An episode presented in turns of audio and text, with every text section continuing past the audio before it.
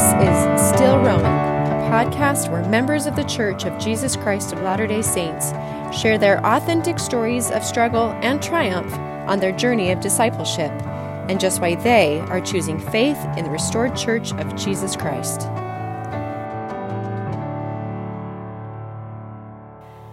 Hello, and a very warm welcome to the introductory episode of the Still Rowing podcast. I'm your host, Tara McCausland, and I'm so glad you're here. The main purpose of this initial episode is to answer the who, what, and why of this podcast, and to share a few personal insights that keep me rowing. Typically, I will be interviewing a guest, but I figured you'd like to know a bit of my story and the why behind this podcast to start. So, first, who am I? I was born and bred in Utah. I am one of seven kids. I graduated from Utah State University. Go Aggies! I'm uh, now a wife and a mother of four. I'm also a part time job coach for people with disabilities.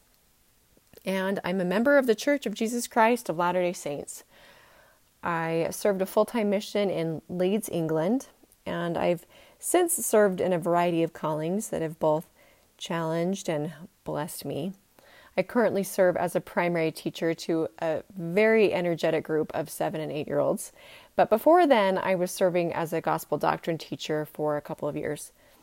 Long before that time, I knew I enjoyed teaching the gospel. But what I discovered from that experience was a love for really digging into the doctrine and the history of the church and sharing my new found insights with others. One of my favorite things we did as a class was have someone share what we called a why I believe testimony, where a brother or sister took the first few minutes of class to relate experiences that anchored them in the restored gospel. And without fail, it brought the spirit into the classroom, and I found that hearing the faith promoting experiences of others strengthened my own conversion. Now, that brings me to the what stories are powerful. Personal storytelling can change hearts and minds, and it can help others find clarity in their own story. With that in mind, I will be interviewing regular, believing members of the church with various backgrounds and inviting them to share their unfiltered, sometimes pain laced, but ultimately faith building stories and why they are choosing to stay in the church in hopes to encourage others to continue to choose faith in the restored Church of Jesus Christ. Uh, a little background on the name and why I titled it Still Rowing.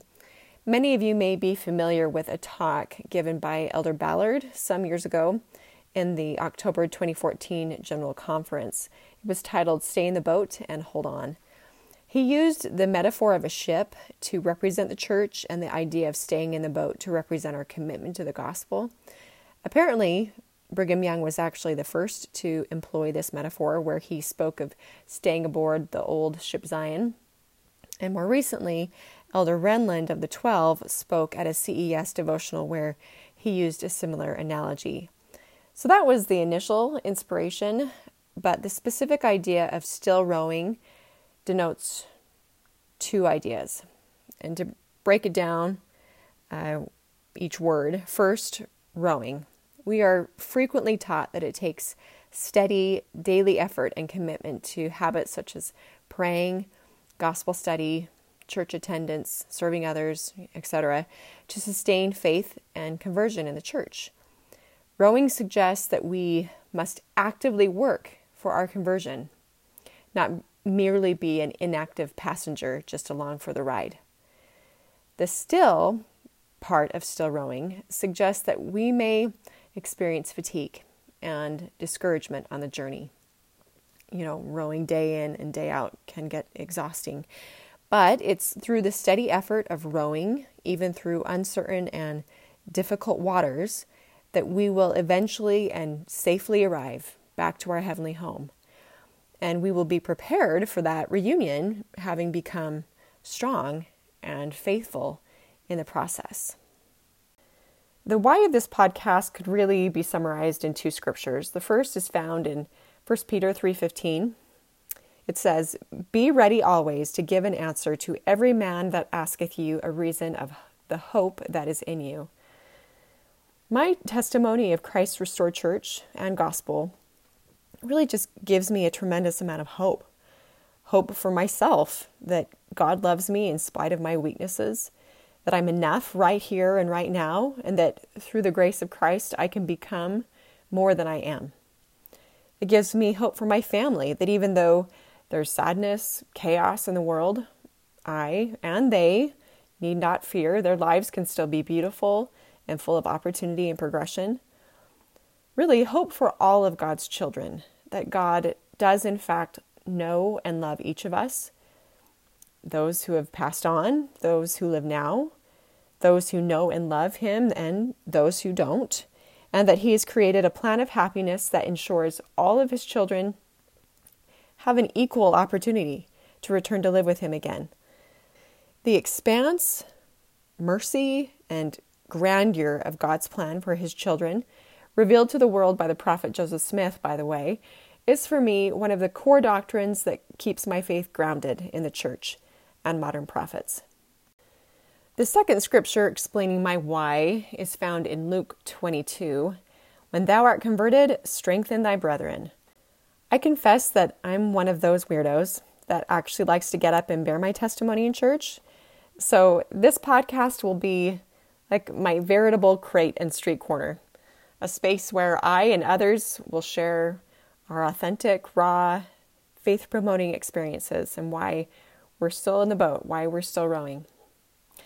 Beyond that, we really have the unique opportunity and responsibility as members of the Restored Church to minister to and strengthen our brothers and sisters, both active members, those who have left, and also those not of our faith. Our prophet, President Nelson, recently extended a, a unique call for us to gather and strengthen Israel. He said, quote, The gathering is the most important thing taking place on earth today. Nothing compares in importance, nothing else compares in majesty, and if you choose to, if you want to, you can be a big part of something big, something grand, something majestic. End of quote. I love that. I really just thought long and hard about how I, a regular member of the church, could better do that. Well, after thinking for a time, a podcast is what I eventually determined was the best method for me. I hope you will take some time to consider uh, how you, with your unique gifts and talents, might better answer that call as well. But let's shift gears and get personal for a bit. My faith journey doesn't really make for an epic story. However, there are two events I wanted to share that have had an impact on my life and conversion. So, first, and possibly one of the most formative experiences of my life up to this point, came as a result of watching my parents as my dad battled sexual addiction. For many years, it was the skeleton in the closet that my family never discussed, but I knew from a young age that there were problems in my parents' marriage. When I was about six, my dad was disfellowshipped, and he was again disfellowshipped when I was about 14. And at that time, I thought it was because of pornography use. It wasn't until years later, when I was in my 20s, that the severity of my dad's addiction became known. And one fall afternoon, my new husband and I had come to have Sunday dinner at my parents' house. And after being there for only minutes, my dad ushered us out to the patio, sat us down, and tearfully announced that some days prior he had been arrested for soliciting a prostitute and had been excommunicated from the church. I immediately started to sob. I was shocked, confused. I felt a deep sense of betrayal. I remember looking at this man who I loved and admired, a man who had been a fully active, tithe paying, temple recommend, and priesthood holding member, and trying to reconcile what I just heard. Our whole family especially my mom, had to do some serious soul searching as we tried to navigate some very rough waters. But it was in this mess that I got to witness firsthand what the repentance process looks like, what church discipline can do for a person, what love and support from ecclesiastical leaders does through that repentance process. Ultimately, I saw the great mercy and the love of our Heavenly Father and the cleansing, healing power of the atonement of Jesus Christ. That was almost 14 years ago, and my dad has since been rebaptized. This story will be told in more detail in a later episode, but I can say that it is only through the grace of God that my parents' marriage is still intact, that my parents are both active members of the church, and they are now helping thousands find hope and healing from pornography and sexual addiction. God is mighty to save, and miracles do still happen. The second experience I'd like to share took place while serving as a full time missionary, which, as an aside, was so much harder than I could have ever dreamed. It's on par with raising some seriously ornery toddlers, which has taken mammoth proportions of endurance. Moms, I know you get me. However, like motherhood, that arduous experience of serving a mission was, was worth it because of the lessons and attributes I gained over that 18 month period. This experience that I had was brief, and I can't point to any reason why it happened, only that it did. And it has given me some perspective when others are struggling with their faith.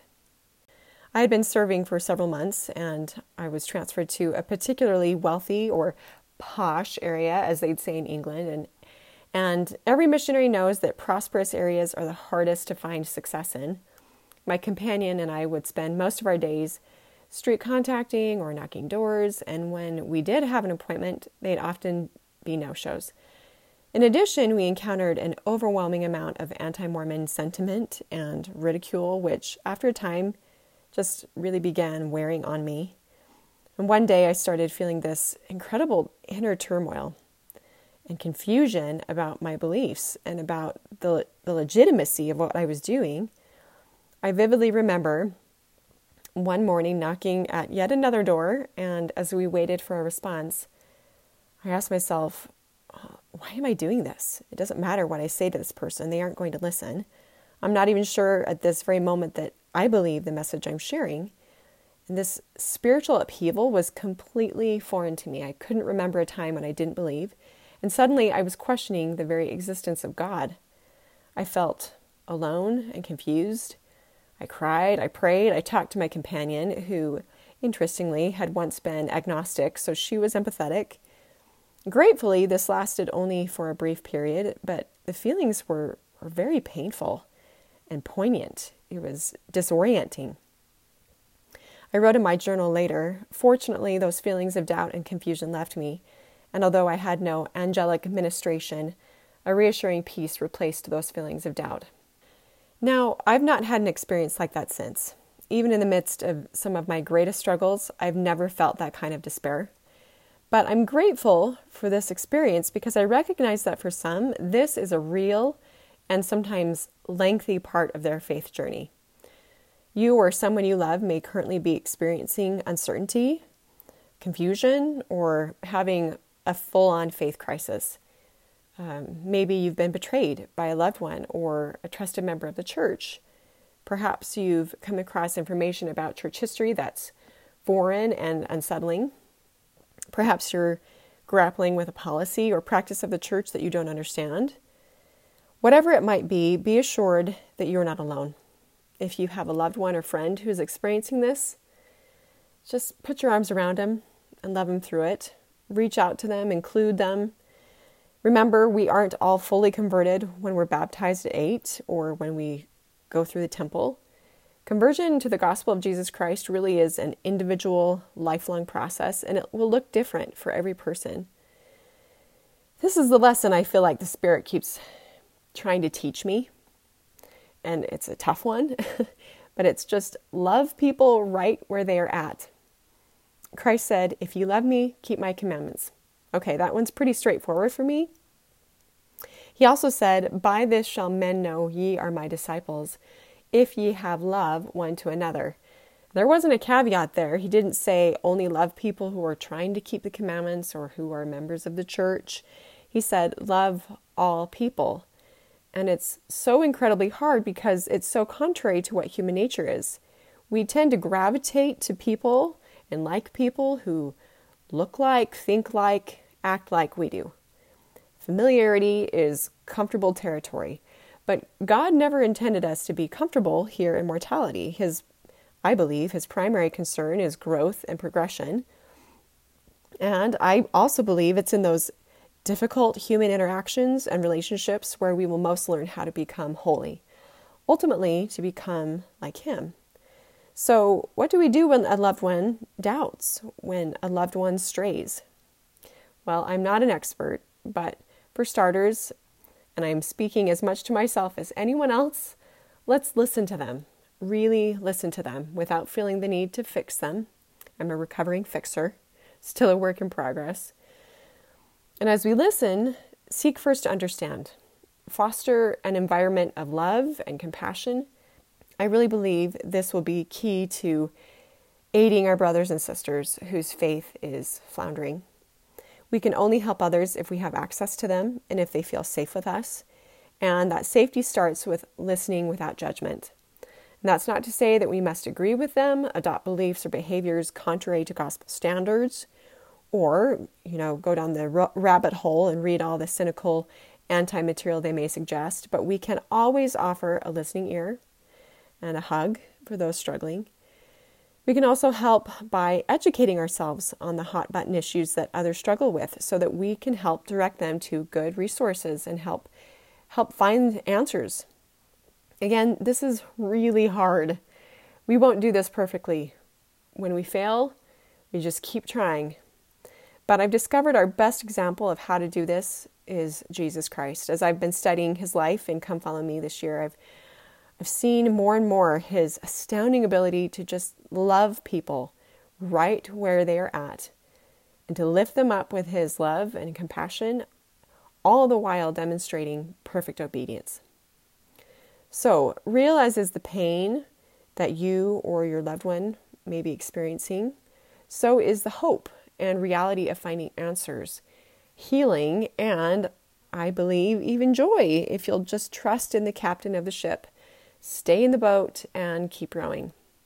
That said, I wanted to suggest that as we come across hurdles in our faith, asking questions isn't the problem. In fact, asking honest, heartfelt questions is often the impetus for revelation. We see that all the time in Scripture.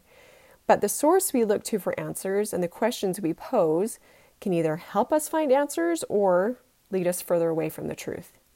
A great talk titled Stand Forever was given by Elder Lawrence Corbridge of the 70 at a BYU devotional in January of 2019. And he starts by saying that he'd once been tasked with the responsibility of reading a great deal of material that was antagonistic toward the church. He said, quote, there are some who are afraid the church may not be true and who spend their time and attention slogging through the swamp of the secondary questions. The secondary questions are unending. They include questions about polygamy, people of African descent, and the priesthood, women in the priesthood, how the Book of Mormon was translated, the Pearl of Great Price, DNA and the Book of Mormon, gay marriage, the different accounts of the first vision, and on and on. They mistakenly try to learn the truth by process of elimination, by attempting to eliminate every doubt. That is always a bad idea. It will never work. That approach only works in the game of clue. Ultimately, there has to be affirmative proof, and with the things of God, affirmative proof finally and surely comes by revelation through the Spirit and power of the Holy Ghost. He continues Answer the primary questions first. Not all questions are equal, and not all truths are equal. The primary questions are the most important. Everything else is subordinate. There are only a few primary questions. I will mention four of them. Is there a God who is our Father? Is Jesus Christ the Son of God, the Savior of the world? Was Joseph Smith a prophet? Is the Church of Jesus Christ of Latter day Saints the kingdom of God on the earth? He closes by saying that if you answer the primary questions, the secondary questions get answered too, or they pale in significance, and you can deal with things you understand and things you don't, and the things you agree with and things you don't, without jumping ship altogether. End of quote. I've realized over the years that as I try to acquire truth, that I have to be humble enough to accept that I may hold some assumptions about the church, its history, and its doctrine that may be inaccurate, or that I might have incomplete information. Well meaning people around us, often through no fault of their own, may have said some things to us that are not grounded in pure doctrine, which we in turn believed, or we may have simply misunderstood certain ideas because when we're young, or old for that matter, and when we don't fully comprehend something, we try and fill in the mental gaps with things we do understand, with ideas or concepts familiar to us. There's a, a sciencey term for this. The, the general term is a cognitive bias. And our brains use these all the time, mainly to save time and energy. I think we've all had some experience with this, whether it relates to the church or not. But here's a benign, non gospel example from my own life to illustrate. It's kind of a silly example, but bear with me. So, one of my best friends growing up once told me that I was saying the Pledge of Allegiance wrong. I can't remember how old I was. All I know is that she told me with certainty that we were supposed to say one nation under God, individual, because indivisible made no sense. And it didn't make sense to my grade school brain. I didn't know what the word indivisible meant, but I did know what individual meant. Regardless, I wholeheartedly trusted this friend because, you know, she was smart. She was, incidentally, the same person who first explained the birds and the bees to me. So, you know, she knew stuff. anyway, it wasn't until some time later that I realized that the verbiage in the Pledge of Allegiance was, in fact, one nation under God, indivisible. When I took the time to find out for myself what indivisible meant, it made a lot more sense in context. But even now, I still catch myself thinking individual when I say that part of the pledge. I think that's why personal revelation and receiving our own answers to the primary questions is so key. As Elder Bednar said in a previous conference, quote, if all you or I know about Jesus Christ and his restored gospel is what other people teach or tell us, then the foundation of our testimony of him and his glorious latter day work is built upon sand. We cannot rely exclusively upon or borrow gospel light and knowledge from other people, even those whom we love and trust. End of quote. Now, a word about church history. I know a fair amount of people who have their issues with some aspect of it. I've had to do my own digging to try and understand certain points from our past. But when it comes to church history, we really are looking through a glass darkly. And as I heard someone once say, the past is like going to a foreign country. They do things differently there. Many years ago, I spent some months teaching English in a Chinese boarding school. China is a beautiful country with rich history and kind hearted people, but I discovered that whenever I expected things to be like home and I essentially forced my values on them, I was disappointed and sometimes angry. For instance, using squatters instead of toilets, eating pizza smothered in ketchup instead of tomato sauce, going to a spa slash resort and realizing that all the natives were wearing their birthday suits, not their bathing suits. And some of these things were more shocking than others, but it was naive at best and unfair at worst for me to expect that they should do things the way I did them. When we force our own cultural values on people from past centuries, believing they should speak and behave and believe as we do, it's equally naive and unfair. So let's all do ourselves a favor and remember that when looking at church history, trying to understand context and the current norms of the time will shed enormous light on some things which, without proper context, may seem bizarre or outright immoral. Bottom line if you're struggling with some aspect of church doctrine or history, consider that perhaps you're trying to fit a 5 by 7 picture in a 16 by 20 frame. We often have to broaden our perspective with further study, more prayer, and reframe our paradigms in order to make things fit. I've also realized that if my testimony is going to survive in this day and age, it has to become more malleable, more flexible, more resilient. Not in the sense that I casually pick and choose what I believe to be core doctrine, but in my ability to receive and synthesize new information so I can absorb more light and truth expel error and falsehoods, and ultimately learn that in some things I just have to have faith. I really believe that if we will do the work to get answers to the primary questions, that can keep us afloat when there aren't immediate answers to be found. But ultimately, I believe our testimony and our willingness to stay in the boat comes down to nothing more and nothing less than a choice. We believe in agency. We believe we fought a bitter war before we came here to preserve our ability to choose. Therefore, it seems rational and very reasonable that God, who cares so much about our agency, has provided evidence that can either prove or disprove his existence and the truthfulness of his church. Terryl Givens, uh, who is a well known writer, scholar, and defender of the faith, he put it much more eloquently when he said, bear with me, he uses big words. Quote, there must be grounds for doubt as well as belief in order to render the choice more truly a choice, and therefore more deliberate and laden with more personal vulnerability and investment. An overwhelming preponderance of evidence on either side would make our choice as meaningless as would a loaded gun pointed at our heads. The option to believe must appear on one's personal horizon like the fruit of paradise, perched precariously between sets of demands held in dynamic tension. Fortunately, in this world, one always is provided with sufficient materials out of which to fashion a life of credible conviction or dismissive denial. He goes on to say, What we choose to embrace, to be responsive to, is the purest reflection of who we are and what we love. End of quote. That comes from an essay he wrote some time ago titled Letter to a Doubter. I highly recommend reading it in its entirety. You might want to read it with a dictionary, though. So, what evidence are we choosing to accept or reject?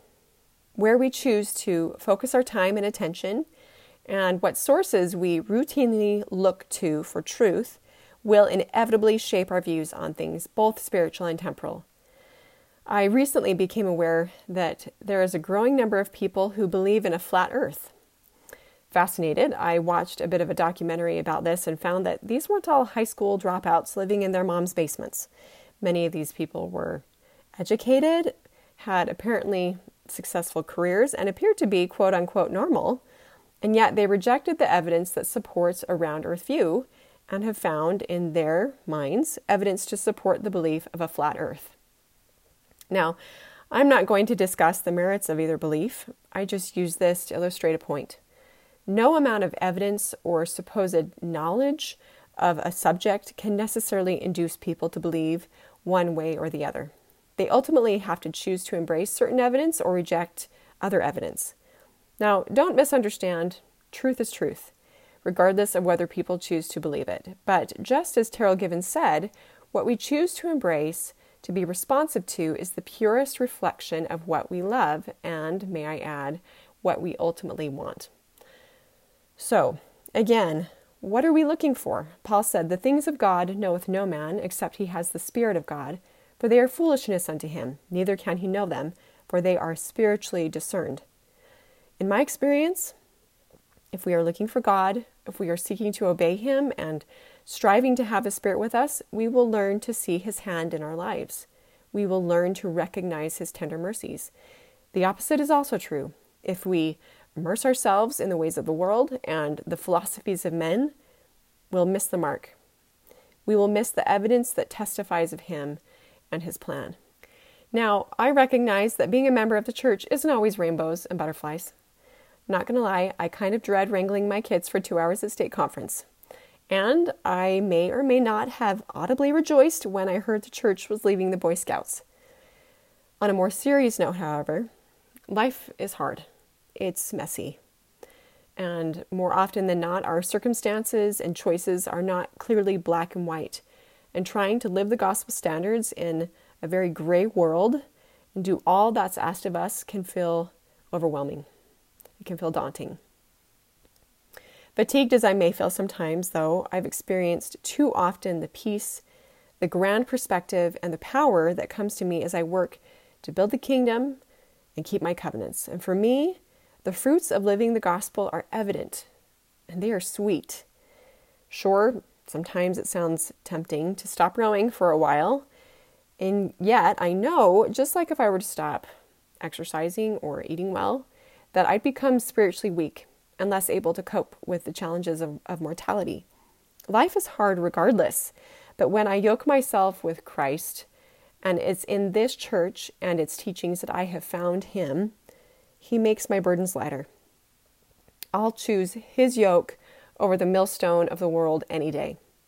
That's why I'm still rowing and choosing faith in the restored church of Jesus Christ. So, to end, I hope you will consider the question what anchors me in the boat? Why am I still rowing? Look today for the evidence of God's hand in your life. Write it down. If you or your loved one is grappling with hard questions, with messy circumstances, hold on. Don't jump ship. And as we stay in the boat, the captain will get us where we ultimately want to be. Because with God, all things really are possible. Even purifying and eventually exalting incredibly imperfect people like you and me. And there's joy to be had on the journey. So, until next time, keep rowing, friends.